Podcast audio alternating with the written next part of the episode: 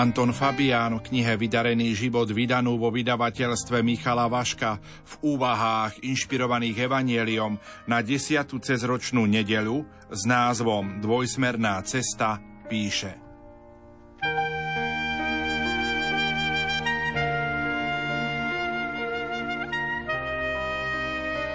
Na konci školského roka mnohí študenti maturujú, iní musia zložiť štátne záverečné skúšky, obhájiť bakalárskú alebo diplomovú prácu a završiť svoju kvalifikáciu. Okrem toho absolvujú príjímacie pohovory a rozhodujú sa pre budúce povolanie. Existujú dva druhy povolania. Po prvé pracovné, pre zamestnanie, pre zárobok a po druhé osobné povolanie, vnútorné, teda povolanie byť človekom, byť dobrým, láskavým, byť kresťanom. Boh sa prihovára každému a volá ho na cestu ľudskosti, milosrdenstva a lásky – každý človek prežíva obidve povolania. O tom rozpráva aj Matúšovo evanelium, keď Ježiš pozýva colníka Lévyho, poď za mnou. Ten necháva svoje výhodné zamestnanie a nasleduje Ježiša. Stáva sa z neho apoštol Matúš. Pred našimi očami je hriešnik a svetec súčasne. Na jednej strane publikán, hriešnik, verejný činiteľ, daňový úradník a na strane druhej Matúš, ktorý píše evanílium, radostnú zväzť o tom, ako pochopil Ježiša. Iste to nebolo náhodou, hoci Evanielium má o tom iba dva riadky. Ježiš videl na mýtnici sedieť človeka menom Matúš a povedal mu, poď za mnou. On vstal a išiel za ním. Predohra, o ktorej sa nepíše, mohla by napríklad takáto. Matúš videl Ježiša z Nazaretu prechádzať colnicou možno stokrát. Zaujalo ho uvažovanie – hoci som bohatý a zaistený, zároveň som v svojom živote smutný. A tento zaprášený pútnik z Nazareta chodí so svojimi učeníkmi radosne, zmysluplne a šťastne. Čom je tajomstvo, že on je vo svojom vnútri iný ako ja? Prečo nemám to, čo má on? Kto vie, koľko stretnutí sa odohralo medzi Matúšom a Ježišom, kým sa nakoniec rozhodol nechať všetko a nasledovať ho. Táto udalosť vyvolala u farizejov pohoršenie. Vyčítali Ježišovi, že sa priateli s takými ľuďmi. Ale Ježiš pri tejto príležitosti povedal veľmi dôležité výroky. Lekára nepotrebujú zdraví, ale chorí. Choďte a naučte sa, čo to znamená milosrdenstvo chcem a nie obetu. Neprišiel som volať spravodlivých, ale hriešnikov. Matúša povolal od jeho sebeckého života k postoju milosrdenstva, lásky, tolerantnosti. Naučil ho pozerať na ľudí nie zišným pohľadom, čo z nich môže mať, ale pohľadom darujúcim, čo im môžem dať, ako im môžem poslúžiť. Tu sa otvára skutočnosť nášho druhého povolania. Prvé povolanie pre prácu je v našich rukách, v našej slobode. Druhé znamená vnímať Boží hlas v tichu modlitbe a registrovať Ježišovo pod za mnou, nasleduj ma. Povolanie však nie je jednosmerná cesta, ako keby Boh šepkal človeku. Aj človek volá Boha do svojho života. Nakoľko sa Bohu otvára, natoľko rozumie jeho volaniu ku kresťanstvu a svetosti. Dvojsmerná cesta znamená, že aj ja môžem povedať Ježišu, poď za mnou. Ty vidíš, aký som. Ak pôjdeš za mnou, pozametáš neporiadok. Zotrieš moje hriechy, vyrovnáš moje chodníky – Okrem toho môžem povedať, Ježišu, poď predo mnou, potrebujem svetlo a orientáciu. Ježišu, buď vedľa mňa, po mojej ľavici a nauč ma podať pomocnú ruku blížnemu. Daj mi zmysel pre toleranciu, súcit a milosrdenstvo. Pane, poď za mnou a buď po mojej pravici, pomôž mi vynášať správne úsudky a rozhodnutia, správne žiť. Potrebujem ťa, Pane Ježišu, aby si bol pri mne, preto volám tvojimi slovami. Poď za mnou. Nasledujúca udalosť je tiež o premene a Božom volaní. Človek sa o nej mohol dočítať vo všetkých novinách. Vtedy a vtedy bude niekoľkonásobný vrah prepustený z dlhoročnej väzby. Desiatky rokov strávil vo väzení. Bol to starý chorľavý muž. Teraz sa mal dožiť slobody. Novinári tušili senzáciu. Televízne štáby si pred bránu väznice plánovali postaviť kamery. Prepustenie malo byť zachytené slovom i obrazom. Nakoniec všetko dopadlo inak. Vedenie väznice sa niekoľko dní pred prepustením väzňa spojilo s opátom kláštora, či by on a jeho spoločenstvo neboli ochotní prijať bývalého väzňa medzi seba. Opát si vyžiadal 24 hodín na rozmyslenie, aby celú záležitosť prerokoval so svojím zástupcom. Dohodli sa, že muža príjmu pod podmienkou, že pred komunitou nebude zverejnená jeho pravá identita. A tak sa stalo. Prepustený bol deň vopred tajne prepašovaný zadnou bránou väznice. Mnísi pripravili jednu celu, vybielili ju a zariadili základným nábytkom.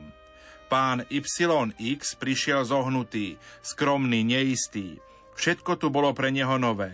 Nikdy predtým nevidel kláštor znútra, nikdy nepoznal životný štýl reholníkov. Opát sa ho ujal a dal mu možnosť pracovať v dielniach a na záhrade. A chcel, mohol prísť aj na spoločné modlitby. Bol začlenený do komunity natoľko, nakoľko to bolo možné pre človeka, ktorý mnoho rokov žil mimo slobodného spoločenstva dostal nové meno. Volali ho Juraj. Vzhľadom na to, že by mohol ochorieť a musel do nemocnice, zmenili mu aj priezvisko. Až potiaľ to bolo v poriadku. Ale raz vrátnik pri ukladaní starých zožrtnutých novín skrini zbadal na titulnej strane veľkú fotografiu mnohonásobný vrah. Najprv noviny schoval, ale potom sa vybral za opátom a bez slova mu strčil noviny pod nos. Opát pochopil, koľko bije – dala si zavolať zástupcu a potom spoločne vysvetlili vrátnikovi to, čo už dlhší čas strážili ako tajomstvo. Odteraz museli mlčať traja. Ostatní pátri nič nevedeli. Sedem rokov žil Juraj medzi mnichmi v kláštore. Zdržanlivo, skromne, mlčanlivo. Potom vážne ochorel. Bol prevezený do nemocnice a neskôr do domova dôchodcov. Opát so zástupcom ho pravidelne navštevovali. Ostatní mnisi mu posielali pozdravy a priania. Jurajovi však neostávalo veľa času. Opat bol pri jeho zomieraní, modlil sa s ním, položil mu ruku na čelo a zložil mu chladnúce ruky. Postaral sa o to, aby bol prevezený do kláštorného kostola, kde bola rakva vystavená, ako keby bol členom rehole. Mnísi pri ňom držali modlitebnú stráž. Pochovali ho na kláštornom cintoríne. Nikto z novinárov sa nikdy nedozvedel, že Juraj bol onen XY, ktorý dostal za niekoľkonásobnú vraždu mnoho rokov väzenia. Iba traja mnísi. Opát, jeho zástupca a vrátnik to vedeli. Po smrti a pohrebe to oznámili všetkým pátrom v kláštore. Od tej doby mnohí často zájdu k jeho hrobu. Keď počúvame takýto príbeh z našej doby, zistujeme, že má mnoho spoločného s Evanieliovým. Tak ako z Lévyho sa stal Matúš, tak z XY sa stal nový človek. Svoj čin oľutoval. Na začiatku klamal, kradol, vraždil, na konci života sa modlil, pracoval v záhrade a dielni. Tak ako Kristus Lévy mu nevyčítal, ale ho zahrnul láskou, tak opát nevytruboval pred komunitou, kto to je, ale sa ho ujal. V jednom i druhom prípade platí – Človek si uvedomuje svoju prázdnotu a prosí Boha, naplň môj život, vstúp do mojej prázdnoty. Tam, kde zaujmeš miesto ty, tam je plnosť, zmysel života a nádej. V skúsenostiach každého človeka je to podobne. Keď nás niekto urazí, alebo ak urobíme nejakú chybu, vždy nastupuje prázdnota. Do tohto stavu potrebujeme volať, poď za mnou, pane, Vzájomné nasledovanie, volanie Boha do svojho života a ochota nasledovať Jeho vôľu prináša pokoj do nášho vnútra. Nech sa nám darí ďalšie dni prežiť vo vďačnosti a ochote byť vnímavými na Ježišovo slovo Poď za mnou.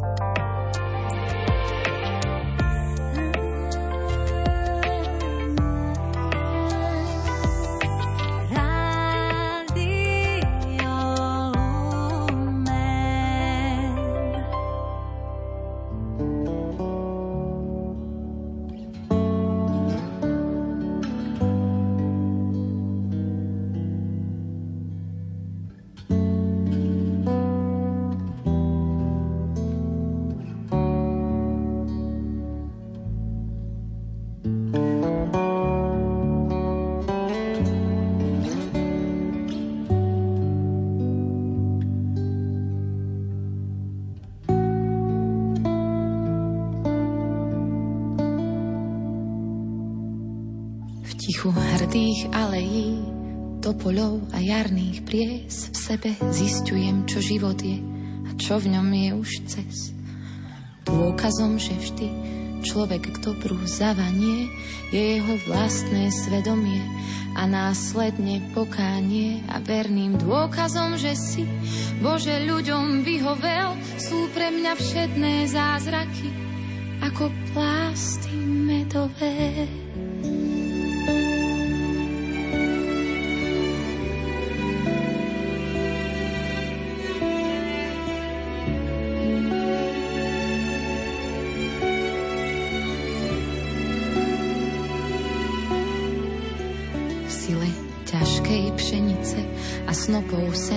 Poliach prechádzam s malým batôžkom, kde sa ľudia neboja a v ruke mám kríž z koráliek.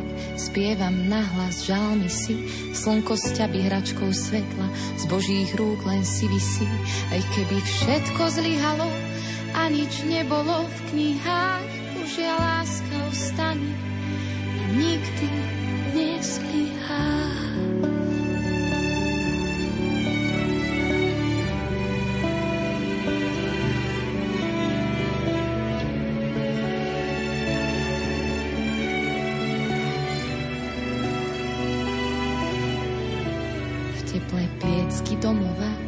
Zabúdame na prepich vo vlne pevných kabátov. Sťaby z rokov 20 si občas povzdychneme, že bolo aj viac priaznivo, no pravda tá je v stretnutiach, ktoré boli naživo. A radosť tá je ukrytá v časoch menej hektických, s pásňou, že dar viery mám v modlitbe. Zatajujem ty.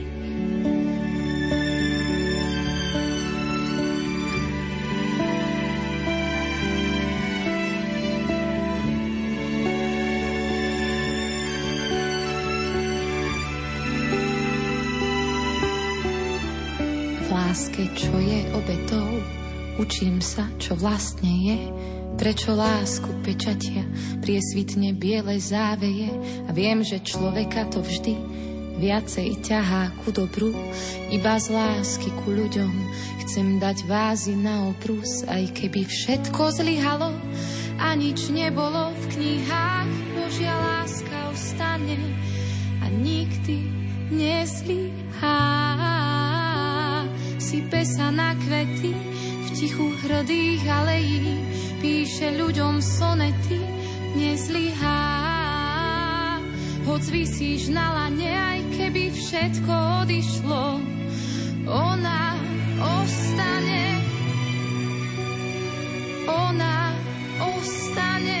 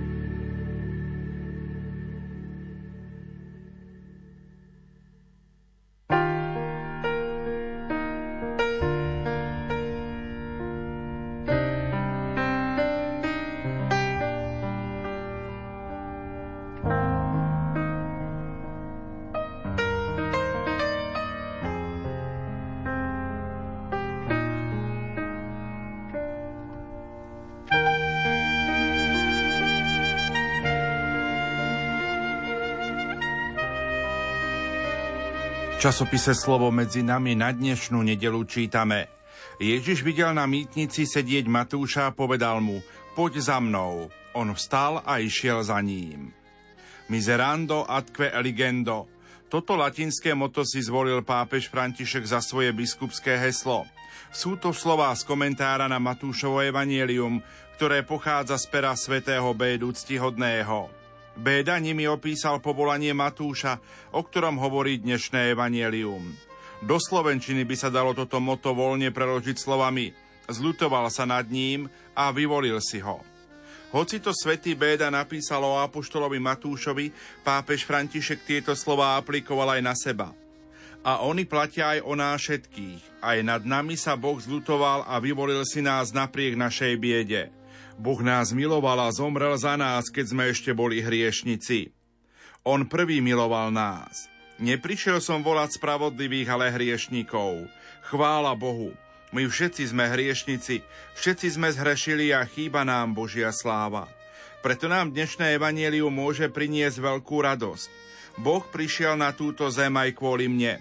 Prišiel, aby ma pobolal a mne osobne, tak ako Matúšovi povedal, poď za mnou. Je len na nás, či zanecháme svoje mýtnice, príliš pozemské záležitosti a starosti, zaťaženosť vecami tohoto sveta a slobodný od všetkého a vydáme sa za Ježišom. Hoci žijeme v rôznych povolaniach a stavoch, každý z nás má niečo, čo by ešte mohol a mal opustiť pre Ježiša. Možno sú to prílišné obavy o budúcnosť, neprimerané zaoberanie sa jedlom alebo ohováranie, ktoré nám už ani nepripadá nesprávne. Možno musíme zanechať siete a namiesto pozerania do mobilu nechať svoje oči spočinúť na Eucharistii alebo ich zavrieť a rozímať o Božej láske voči nám. On vstal a išiel za ním. Urobme to isté ako Matúš. Aj on mal určite veľa na pohľad rozumných dôvodov, prečo by sa nemal zdať svojej mýtnice a ísť za Ježišom. No keď to urobil, otvoril sa pred ním život, ktorý si predtým ani len nedokázal predstaviť a po opustení našej mýtnice sa to isté stane aj nám. Pane Ježišu, dnes mi ukáž, čo mám pre teba opustiť. Pomôž mi od toho vstať a ísť za tebou.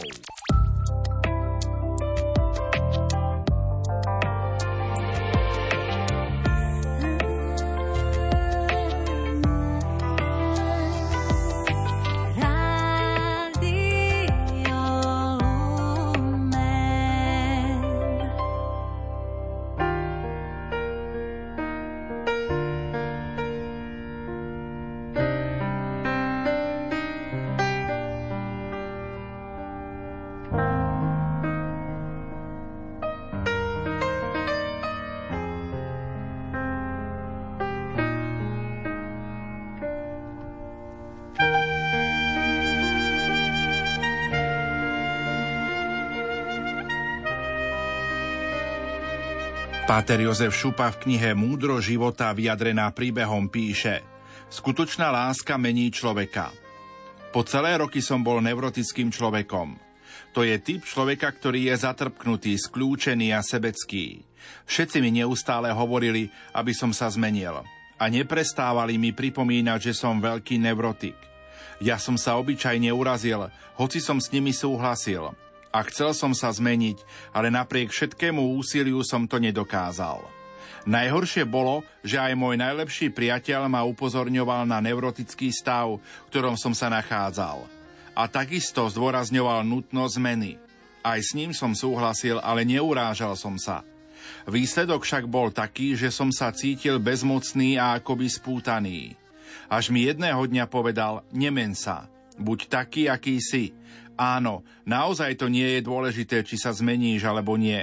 Milujem ťa takého, aký si a nemôžem ťa prestať milovať. Tieto slová zaznievali v mojich ušiach ako hudba. Nemeň sa, nemeň sa, nemeň sa, milujem ťa. A vtedy som sa uspokojil a pocítil som, že žijem a aký zázrak, zmenil som sa. Teraz viem, že v skutočnosti som sa nemohol zmeniť, až kým som nestretol niekoho, kto by ma miloval bez ohľadu na to, či sa zmením alebo nie. Obrátil som sa k Bohu a spýtoval sa, Bože, aj Ty ma tak miluješ? Keď zmeníme na sebe to, čo môžeme, potom budeme môcť pozitívne vplývať aj na iných.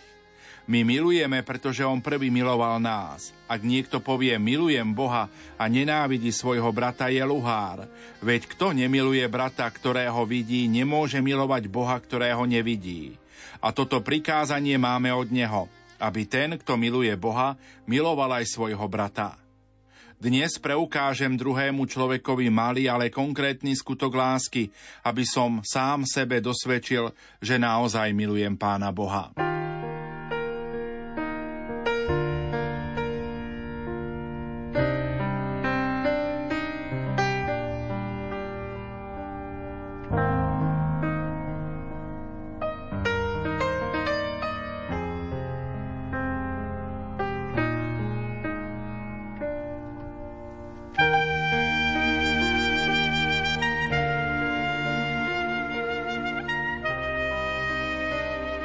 Páter Jozef Šupa v knihe Múdro života vyjadrená príbehom píše Ťažké chvíle života. Ako mladý kňaz som chodil každý prvý piatok staručkej pani učiteľke. Neskôr som si hovoril, že som sa k nej chodil učiť veriť. Rozprávala mi o svojom ťažkom živote. Muž jej zomrel, ostala so štyrmi deťmi.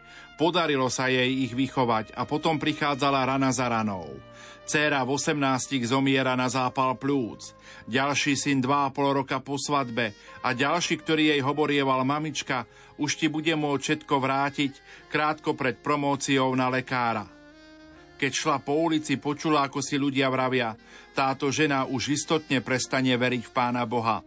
Obrátila sa k ním a povedala, ľudia, nerúhajte sa, neviete, čo hovoríte a hoci ju údel života ani potom neušetril ťažkých chvíľ, nikdy neprestala veriť a stáť spolu s Ježišovou matkou pod svojim krížom. Hovorievala, prestať veriť a dôverovať Bohu znamená, že sme mu v skutočnosti nikdy neverili. Ťažké chvíle nášho života nám nastavujú zrkadlo. V ňom vidíme, aká je naša viera a dôvera naša múdrosť či nebodaj nemúdro života – Prosme, aby nás také chvíle nezlomili, ale utvárali z nás krásnych ľudí dôverou v Boha. Veriť Boha znamená uznať, že náš svet nie je založený iba na faktoch. Veriť Boha znamená veriť, že život má zmysel. Viera je zhlásania a hlásanie skrze Kristovo slovo. V piatok alebo v nedelu si nájdem 10 minút na čítanie Evanielia.